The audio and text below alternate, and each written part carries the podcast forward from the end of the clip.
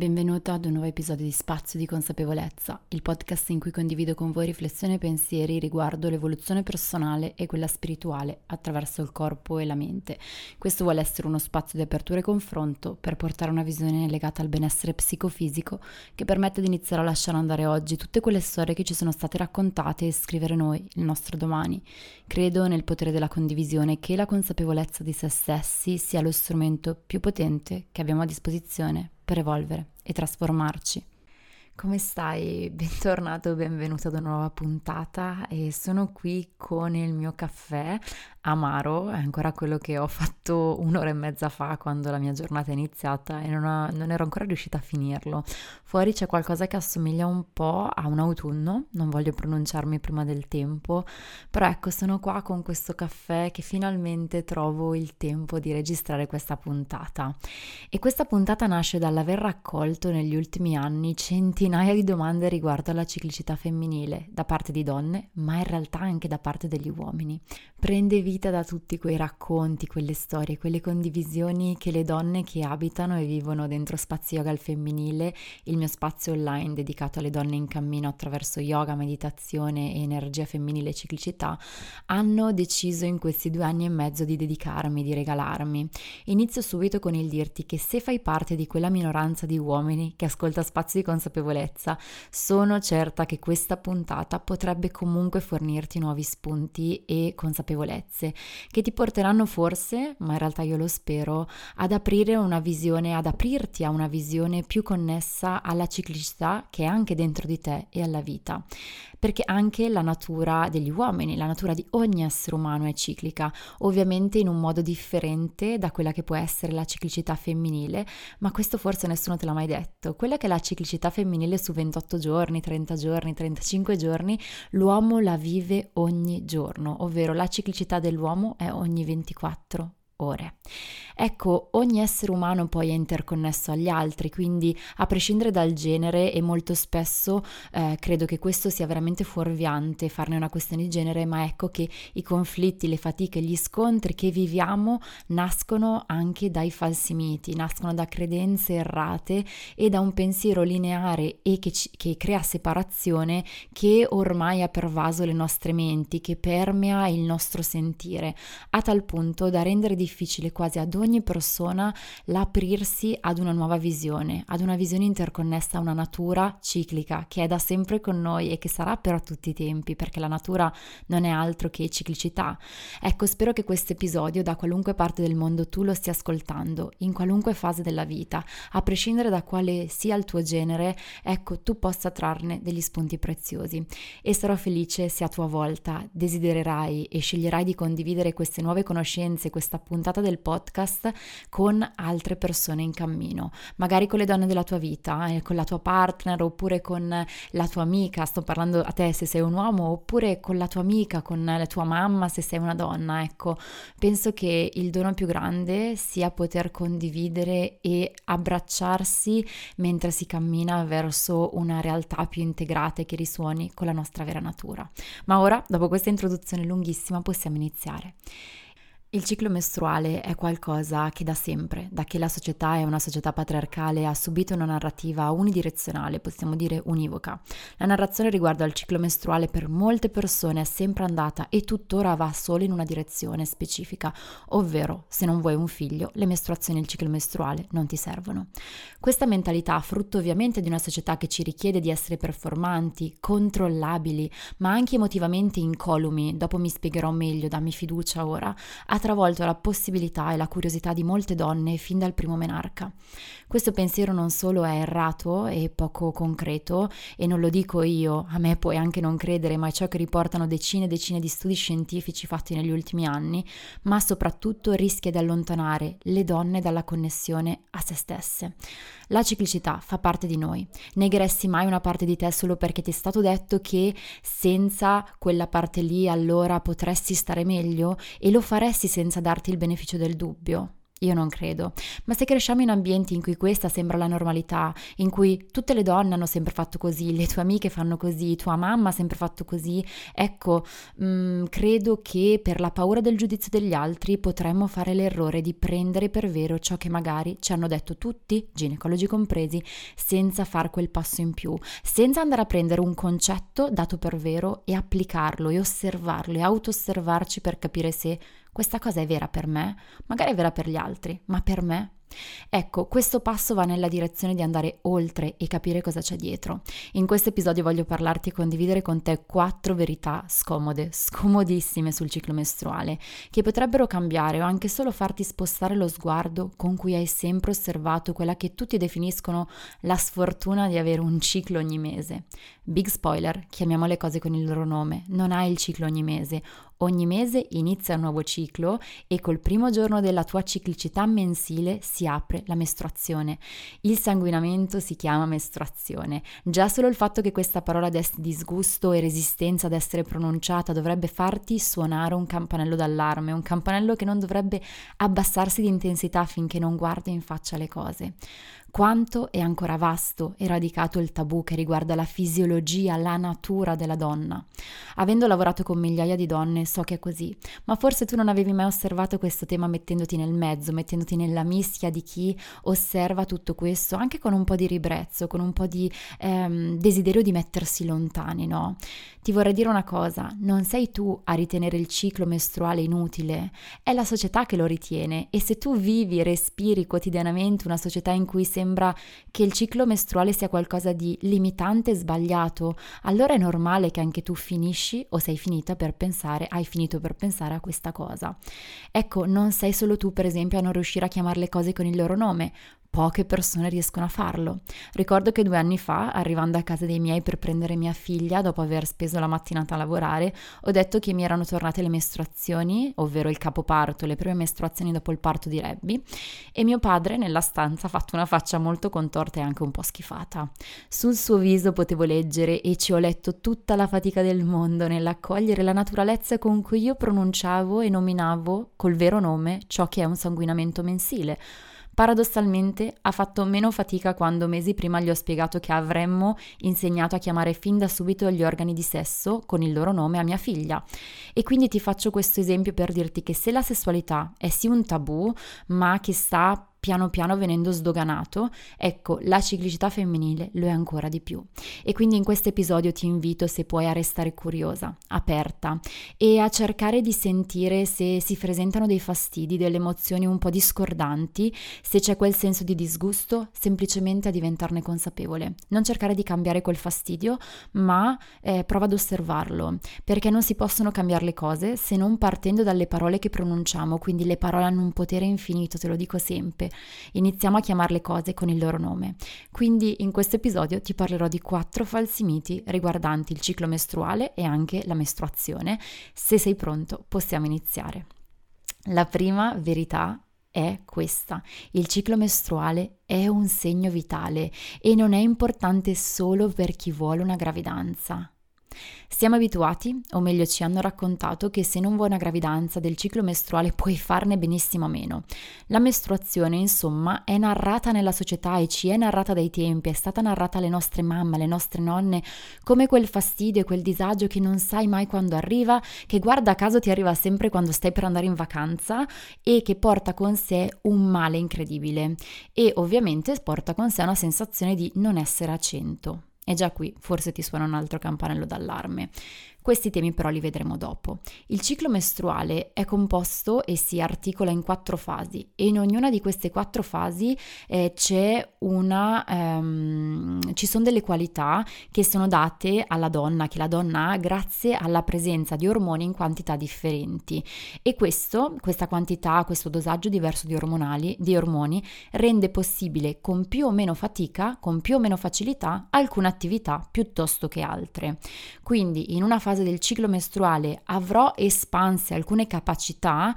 però ne saranno depotenziate delle altre e nella fase successiva quasi quasi si potrà vedere poi andare in un crescendo verso l'opposto, quindi eh, c'è una danza ciclica costante, ormonale e di qualità al nostro interno. Quindi c'è un momento in cui gli ormoni sono entrambi al minimo livello e a un certo punto c'è l'estrogeno molto alto, il progesterone basso, si arriva poi di nuovo a un punto di stasi e poi si vanno a invertire le quantità di ormoni. Il ciclo mestruale ci consente ogni mese di attraversare queste fasi, connettendoci a quattro fasi che non sono ben distinte in termini di giorni, ma che hanno qualità ben distinte. Ascoltami bene, che però consentono appunto di intraprendere ogni mese un ciclo di crescita, piena espansione, decrescita e morte o rilascio. Così come il giorno ha le sue quattro fasi, anche il sonno ha le sue quattro fasi, anche il ciclo mestruale le ha e tutto ciò che si manifesta come discomfort o disagio durante una di queste fasi o più di queste fasi può essere, anzi è, un indicatore per la salute e il benessere della donna. È una chiave preventiva per la salute e questo in pochi lo dicono, perché infatti nel 2015 l'ACOG, ovvero l'American College of Obstetrician and Gynecologists, ha definito il ciclo mestruale come segno vitale, ovvero il ciclo mestruale può essere utilizzato come segno che ci parla sta- dello stato di salute della singola donna.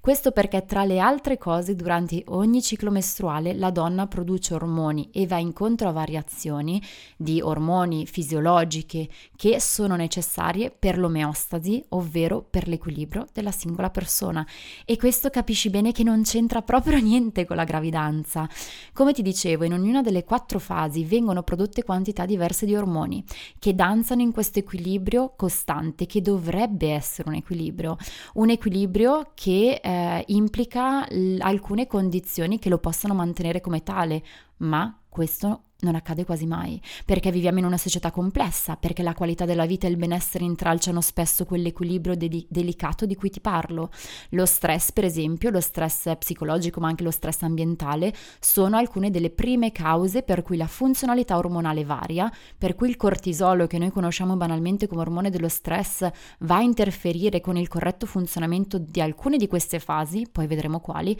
portando così in disequilibrio tutto il sistema. Quindi quando c'è un disequilibrio in una fase, ovviamente il nostro corpo manifesta sintomatologie varie, ovvero suonano dei campanelli d'allarme che possono manifestarsi, lo vedremo bene dopo, in una fase piuttosto che in un'altra, ma che non riguardano quella fase e ovviamente il campanello d'allarme suona e noi se non siamo in grado di scegliere, di accogliere, diventare consapevoli di cosa il nostro corpo ci sta manifestando, tapperemo la sintomatologia. Quindi il ciclo mestruale non è la causa del problema, ma è ciò che ce lo può far riconoscere perché è un segno vitale. Ricordo quando andai a fare la mia prima visita ginecologica e la ginecologa mi chiese se avevo una relazione stabile, se avevo rapporti sessuali costanti con un partner. Quando le dissi che no, non ne avevo e anche se ne avessi avuto e avrei valutato il da farsi con calma, mi guardò con la faccia un po' strana. Ma la mia faccia, ovviamente, eh, in realtà lei guardò proprio la mia faccia in modo strano, perché come tutte le adolescenti sul mio viso portavo il segno di qualche sfogo, di alcuni brufoli. Non è mai stata un'acne eccessiva, ma ovviamente non era una pelle pura e pulita, come ovviamente ogni adolescenza spesso porta con sé mh, questa condizione che è transitoria, non so come dire. E ovviamente a me quei brufoli non avevano mai dato dato così tanto fastidio, ma lei commentò che doveva essere proprio brutto andare in giro con un viso segnato e che la pillola mestruale, la pillola contraccettiva, avrebbe risolto tutto, mi avrebbe allontanato tantissimi problemi, tra cui i brufoli nel viso, ma anche mh, lo discomfort di avere ogni mese un sanguinamento che sai magari sarebbe stato doloroso. E ricordo che si voltò verso mia madre e le chiese: Lei signora ha sofferto di dolori, a prescindere che mia madre ha avuto una condizione tutta diversa, ha sofferto di endometriosi, quindi è una storia storia completamente differente, ma in quel momento io acconsentì perché mi ero sentita talmente a disagio sentendomi giudicare eh, che decisi di prendere questa pillola contraccettiva. La presi per quattro mesi, poi la sospesi subito perché mi, mi ero resa conto che non, non, mi sentivo più molto a mio agio, ma nonostante io la presi per soli quattro mesi, eh, quando la interruppi dovetti lottare per molti mesi, quasi un anno, per ritrovare il mio ciclo regolare. Regolare ovviamente per me, perché per me ciclo regolare, e ci ho messo anni a capire che era giusto così, significava un ciclo di 42 giorni e non di 28. E il fatto che avessi un ciclo di 42 giorni veniva additato dalle eh, professioniste di riferimento come è normale che hai un ciclo così lungo perché sei un agonista, ma non è normale avere un ciclo così lungo, dovresti averlo massimo di 30 giorni, devi fare qualcosa e devi intervenire. Ma in realtà per me era così. Quindi ai tempi la domanda che non avevo avuto il coraggio di fare a quella ginecologa era Ok, ma la pillola sistema la mia acne, sistema i miei brufoli, perché il ciclo nella causa? E la risposta ovviamente è no. Inutile dirti che la maggior parte dei casi gli studi parlano chiaro, seppur la pillola o i contraccettivi ormonali risolvano questa problematica, così come altre problematiche, lo fanno solo in superficie, perché la causa dell'acne, così come del dolore premestruale e dell'umore altalenante, non è il ciclo mestruale. Il problema, la causa sta altrove e lo vedremo tra poco. Il ciclo si fa portavoce saggio, è una portavoce saggia, un portabandiera e ci riporta il suono dei campanelli d'allarme, come a dirci ehi, qua c'è qualcosa che non va, correggiamo il tiro, ti va di prendere in mano la situazione, ma se noi questa voce la silenziamo, se noi a questa richiesta di aiuto mettiamo una pezza, oppure ci illudiamo che va bene così, che ci penseremo domani, ma perché tanto io ora non voglio figli, questa è la frase che viene detta più spesso, tanto ora non mi importa, è ovvio che seppur la sintomatologia sparirà, la causa resterà latente e soprattutto potremmo perdere una grande fetta della nostra intelligenza, del nostro intuito, della nostra connessione con ciò che c'è davvero oltre il corpo fisico. E quindi va da sé che se uno dei primi passi da fare è riconoscere che il ciclo non è importante solo per chi vuole una gravidanza o per chi non la vuole, ma che è un segno vitale, ecco che allora possiamo capire come in realtà tutto ciò che facciamo, eh, tutto ciò che viviamo interferisce in modo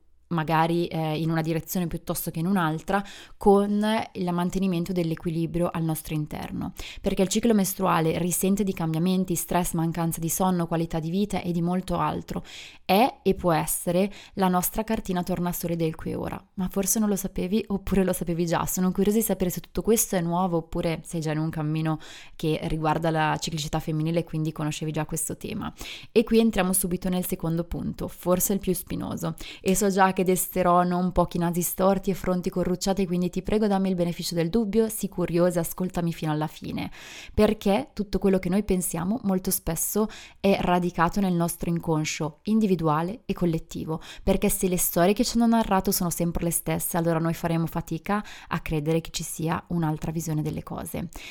Seconda verità scomodissima, la fase premestruale è la nostra miglior amica, dovrebbe essere la nostra messaggera più fedele. Non è la fase mestruale la causa dei nostri dolori. In Occidente siamo soliti vivere la fase luteale, chiamata anche come premestruale, in modo inconsapevole, attribuendole la colpa di disagi vari che rendono spesso insopportabile la possibilità di andare oltre, di vedere quella visione di cui ti sto parlando. E io lo capisco. Non sto a raccontarti la mia storia, ma per me la fase premestruale è sempre stata molto dolorosa. Ecco, però restare ancorati a questa visione occidentale ci impedisce di entrare in un contatto più profondo con ciò che davvero questa fase porta con sé.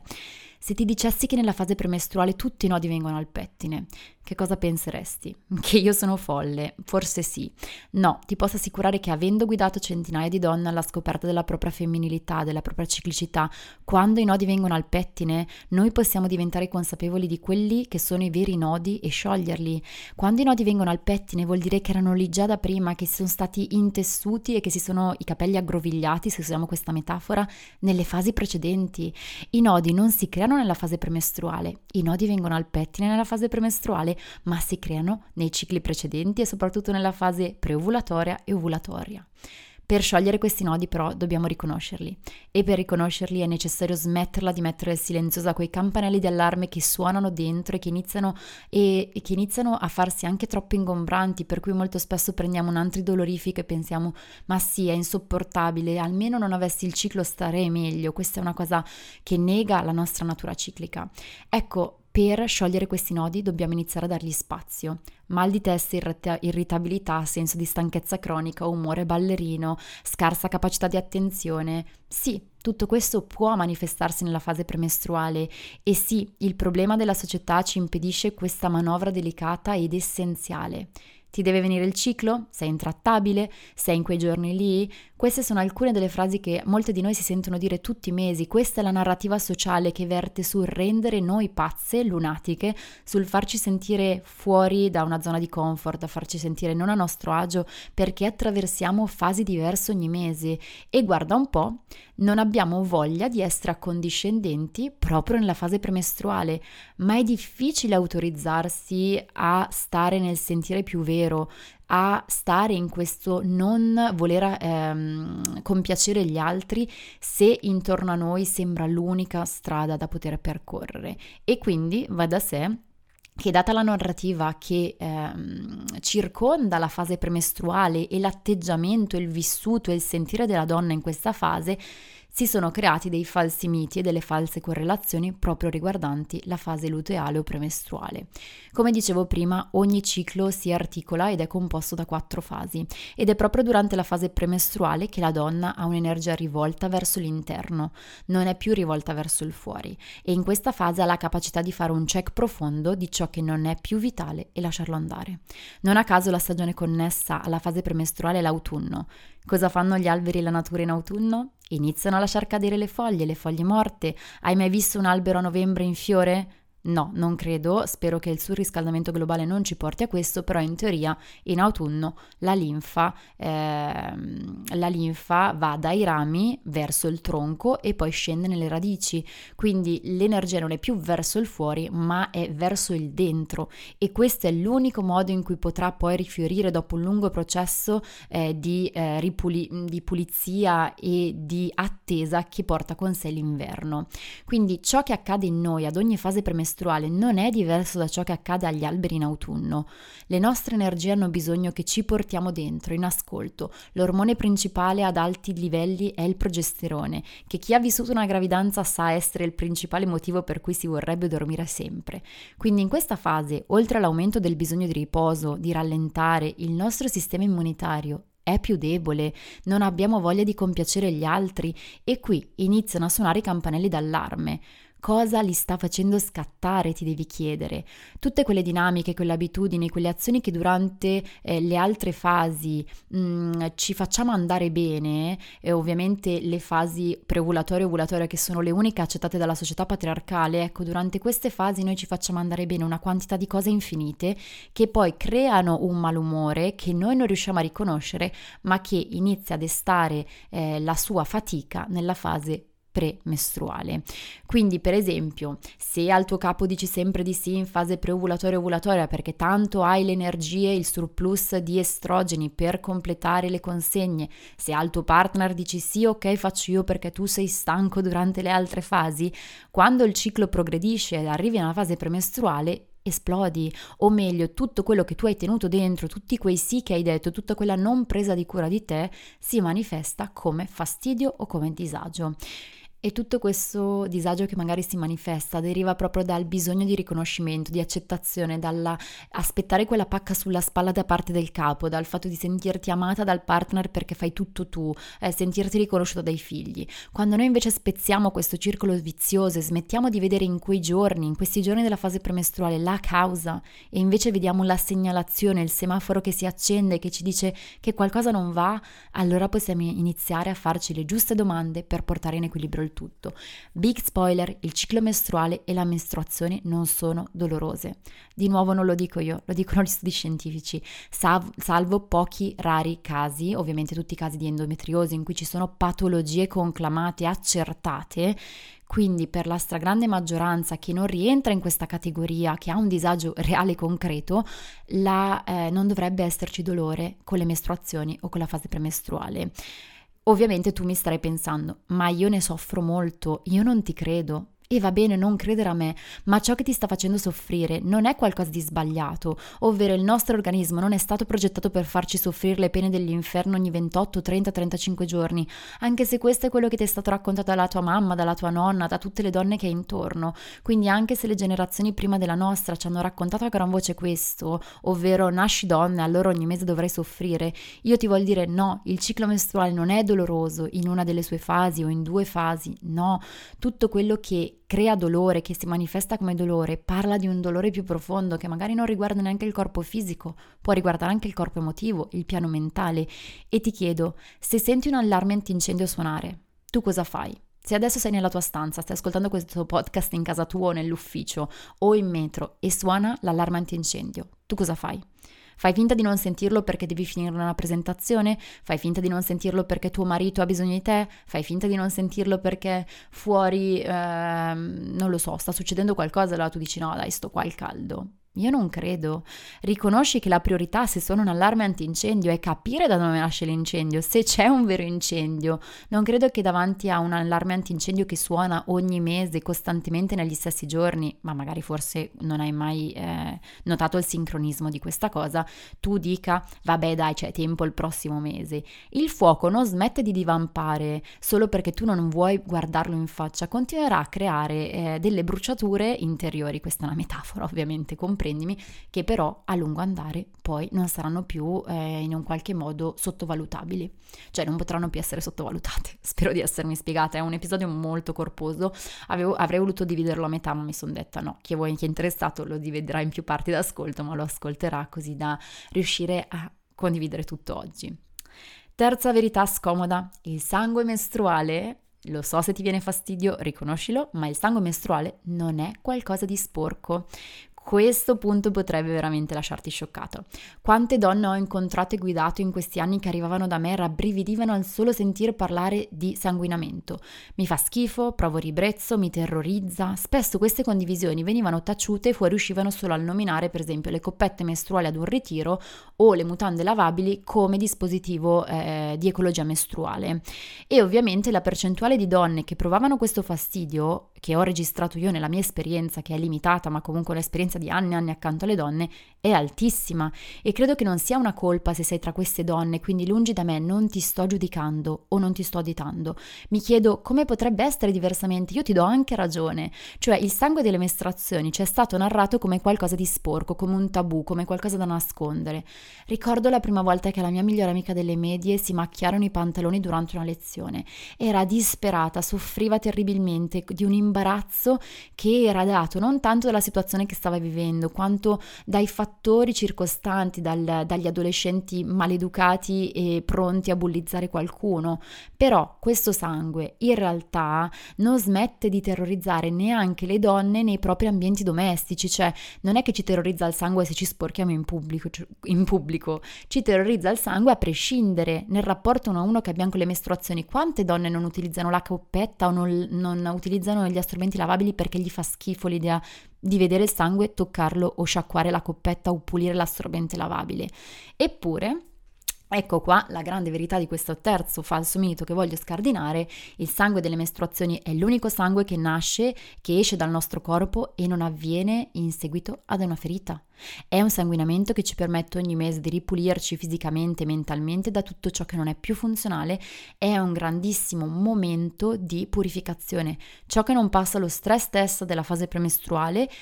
fuoriesce dal nostro corpo attraverso il sangue mestruale, ma questo forse ti sconvolgerà, ovvero lo sai che il sangue mestruale è ricco di cellule staminali? Sì, le stesse cellule staminali che ci sono nel cordone ombelicale alla nascita di un bambino e che ormai in tantissimi ospedali vengono raccolte e vengono congelate per un eventuale bisogno di terapie che richiedono le cellule staminali da parte del bambino nei primi, mi sembra, 7-8 anni di vita. Forse nessuno te l'ha mai detto. Tutti sappiamo quanto le cellule staminali siano importanti per la prevenzione e la cura di tantissime problematiche. Allora perché il sangue mestruale ancora oggi viene trattato come qualcosa di sporco, infimo e di poco conto? Vi porto due righe di un articolo scritto nel 2019, ma se masticate l'inglese aprite PubMed o aprite comunque eh, i principali eh, motori di ricerca internazionali, inglesi e americani e troverete tantissime revisioni e studi scientifici più dettagliati.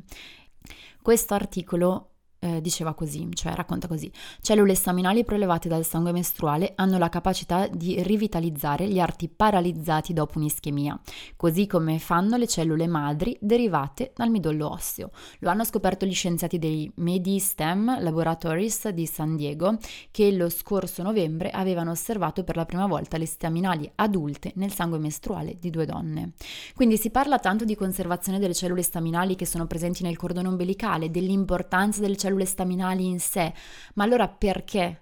Non, nessuno parla delle cellule staminali presenti nel sangue mestruale. Quanto è ancora radicato questo tabù? Ecco, tu mi dirai, a me non interessano, mi continuano a far ribrezzo. E va bene, ma ti chiedo quanto del vissuto della tua linea del grembo, delle tue ancestre, delle tue antenate, delle donne prima di te c'è e vive in te e influenza il tuo inconscio. Sei davvero libera, sei davvero libero se sei un uomo nel tuo rapporto con il sangue, col pensiero delle mestruazioni o forse non sei così libero come pensi. Ho lavorato con due donne a fondo sulla rimozione dei blocchi verso il sangue mestruale che le aveva portate ad assumere anticoncezionali senza sosta per evitare la vista del sangue. Ricordiamoci che con la pillola e contraccettivi ormonali quello che perdiamo mensilmente non è davvero sangue, ma è un prodotto stimolato dagli ormoni che sono in, equilibrio, in un equilibrio dettato da fuori. Quindi non è sangue, non permette questa pulizia. Non so se lo sapevi, molte persone prendono la pillola senza sapere che quello che c'è in realtà non è un sangue, cioè non è un sanguinamento. Ultimo punto che mi sta molto a cuore non è vero che dovremmo fare qualunque cosa in qualunque giorno del mese, durante qualunque fase del ciclo. E ora lascia che mi spieghi meglio perché so già che ci sarà una corrente magari di persone che si definiscono femministe che potrà essere un po' ehm, indispettito da questo punto. Mi spiego meglio, utilizzo YouTube molto spesso per visualizzare dei, dei video o di true crime oppure video di, di, eh, video di nicchie specifiche eh, che adoro, per esempio guardo gli studi, le revisioni, eh, alcuni approfondimenti, alcuni speech molto interessanti. E quasi sempre prima dei video appaiono pubblicità allucinanti, dal mio punto di vista, su antidolorifici che hanno tutti come focus quello di annunciare a gran, voci, a gran voce. Dolori del ciclo, prendi questo questa pillola, prendi questa pastiglia anche in formato tascabile e sarai come prima e potrai fare tutto quello che vuoi. Tutti ci ricordiamo ovviamente ehm, anche la pubblicità degli assorbenti in cui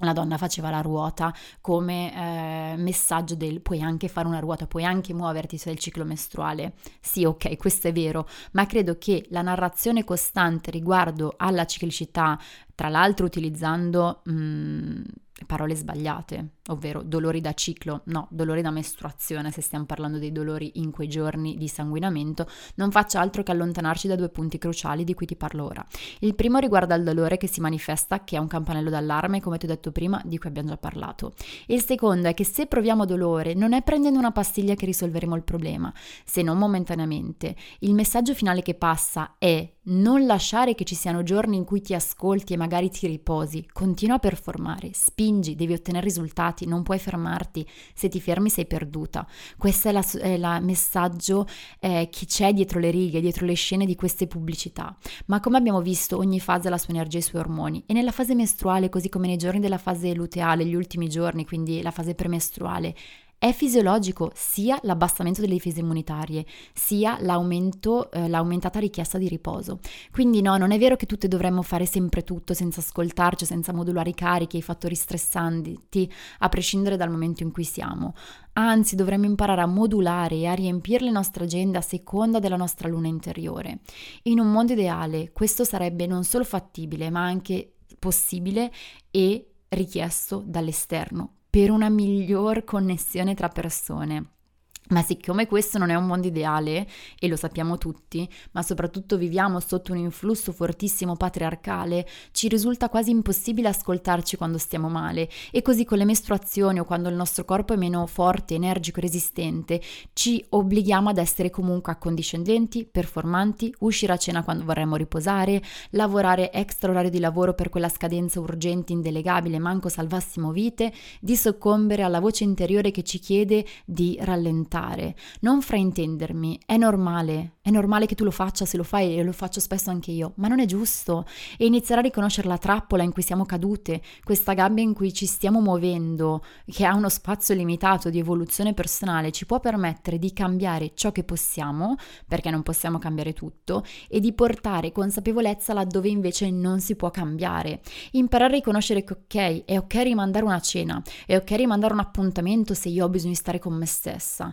è ok anche se ho un, che se ho un workout intenso, invece di prendere Loki per riuscire a farlo, io lo possa posporre, lo possa mettere domani, dopodomani, possa saltarlo addirittura e non sarò una persona poco costante, sarò una persona consapevole e che si ascolta, perché anche le qualità di ascolto, di socializzazione, di desiderio sessuale si alternano e mutano durante l'intero ciclo mestruale. Quindi perché non imparare a rispettare anche in questo, a rispettarci anche in questo? La prossima volta che sentirai una persona dire "Ma sì, prendi un occhi, vabbè, mica puoi metterti sul divano solo perché hai le mestruazioni, non puoi mica lasciare la casa sporca o uh, non preparare tutto perfetto per i tuoi figli perché sei in quei giorni lì. Allora ok, prima di agire, prova a pensare, prova a pensare se questa è la narrazione che vuoi trasmettere alle persone intorno a te.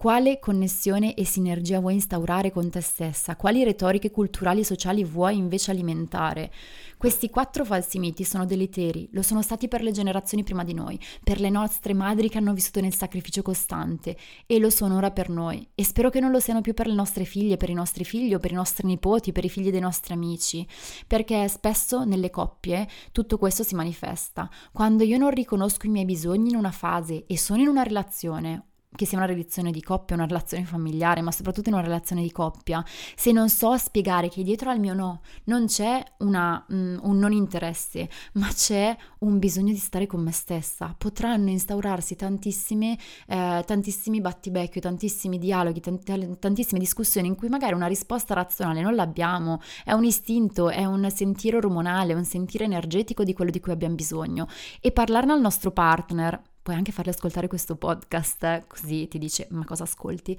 No, però anche cercare di... Io ho tantissime donne che accompagno, eh, che fanno parte di Spazio Yoga, che vengono ai ritiri, che una volta che tornano a casa oppure che iniziano a navigare dentro Spazio Yoga al femminile, decidono di far conoscere tutto questo alla loro famiglia, ai loro partner, perché non viviamo come isole isolate, scusate il gioco di parole, la ripetizione, ma siamo tutti interconnessi e se io ho questa ciclicità che è anche un dono ma può diventare una gabbia se non la so vivere, allora è ovvio che se la condivido con chi è vicino a me, chi è vicino a me sarà solo che felice di aiutarmi e saprà che in alcuni giorni del mese, per esempio, ho bisogno di un maggior aiuto, in altri giorni del mese non posso farcela tut- far tutto da sola, anche se ne, per esempio nella fase preovulatoria ovulatoria faccio tutto, sono un po' un, non so come dire, una persona molto energica, molto determinata e posso reggere un carico, il mio sistema immunitario regge un carico molto alto, nella fase premestruale no, potrei esplodere. Questa è una ricchezza anche per la coppia. Penso che ci sia tanto da fare, ma l'unica cosa davvero cruciale è ascoltarci dentro, nel profondo. Prima di salutarti però condivido con te due cose importanti, resta ancora un attimo in ascolto perché se qualcosa di questo episodio ti è risuonato allora potrebbe interessarti. Con la luna nuova e ci sarà tra pochi giorni, apriremo un nuovo mese eh, dentro Spazio Yoga al femminile dedicato al ciclo mestruale. Ci saranno pratiche di yoga, masterclass, live con ospite dedicate al ciclo mestruale e alla ciclicità, anche in tutte quelle sfaccettature poco conosciute e che pensiamo non vengano considerate, quindi amenorrea, sindrome premestruale, postparto, menopausa, che in realtà è una piena pausa e tanto altro. Ma visto che credo nel potere della condivisione anche in formula gratuita, ti invito a scaricare la masterclass gratuita in cui ti racconto di più delle fasi del ciclo mestruale dei suoi doni e del perché connetterci a questa parte di noi può aiutarci a vivere meglio. Per avere accesso a questa masterclass gratuita ti basta andare nella descrizione di questo episodio, cliccare il link che ti lascio e scaricarla. Potrai salvarla, ascoltarla come se fosse un podcast una volta, dieci volte, tutte le volte di cui ne hai bisogno. E se poi vorrai entrare dentro a Spazio Yoga al femminile e fare questo viaggio con noi, puoi scaricare sempre dalla descrizione dell'episodio anche il calendario delle live che ti ricordo sono eh, disponibili sempre anche in differita, quindi a prescindere dal tuo lavoro lavoro, dal tuo impegno, dalla tua disponibilità, puoi fare questo viaggio con noi, ma anche eh, coi tuoi tempi. Quindi, che dire, se sei arrivato o arrivata fino a qui, grazie di cuore. Sono felice che tu abbia deciso di lasciarti condurre in questo viaggio e ti ricordo che il miglior modo per supportare questa risorsa gratuita che esce settimanalmente e in cui ho deciso di non inserire nessuna pubblicità per evitare sì anche che arrivino le pubblicità di assorbenti e di um, painkiller, quindi di antidolorifici, ecco, eh, il miglior modo per sostenermi è quello di condividere questa puntata con una persona che ha bisogno di sentirla, con un tuo parente, con un tuo amico, con una tua amica, col tuo partner, con qualcuno a te caro oppure con tutti i tuoi contatti tramite la pubblicazione dell'episodio nelle tue storie di Instagram, perché condividere consapevolezza e bellezza con gli altri mette in movimento una nuova energia di cambiamento. Che dire, se scaricherai la masterclass fammi sapere, rispondimi a, scrivimi via mail come va, cosa ti risuona, invece se decidi di entrare dentro a Spazio Yoga al femminile ci vedremo presto live. E in attesa di sentirci con la prossima puntata, col prossimo episodio, io ti auguro di restare connessa alla tua luna interiore oggi e ogni volta che puoi ti fai un grande, così facendo ti farai un grandissimo regalo e fidati che non sai quante cose possono cambiare diventare molto più semplici quando vivi connessa alla tua ciclicità che è quindi anche parte della tua vera natura. Un abbraccio, a presto,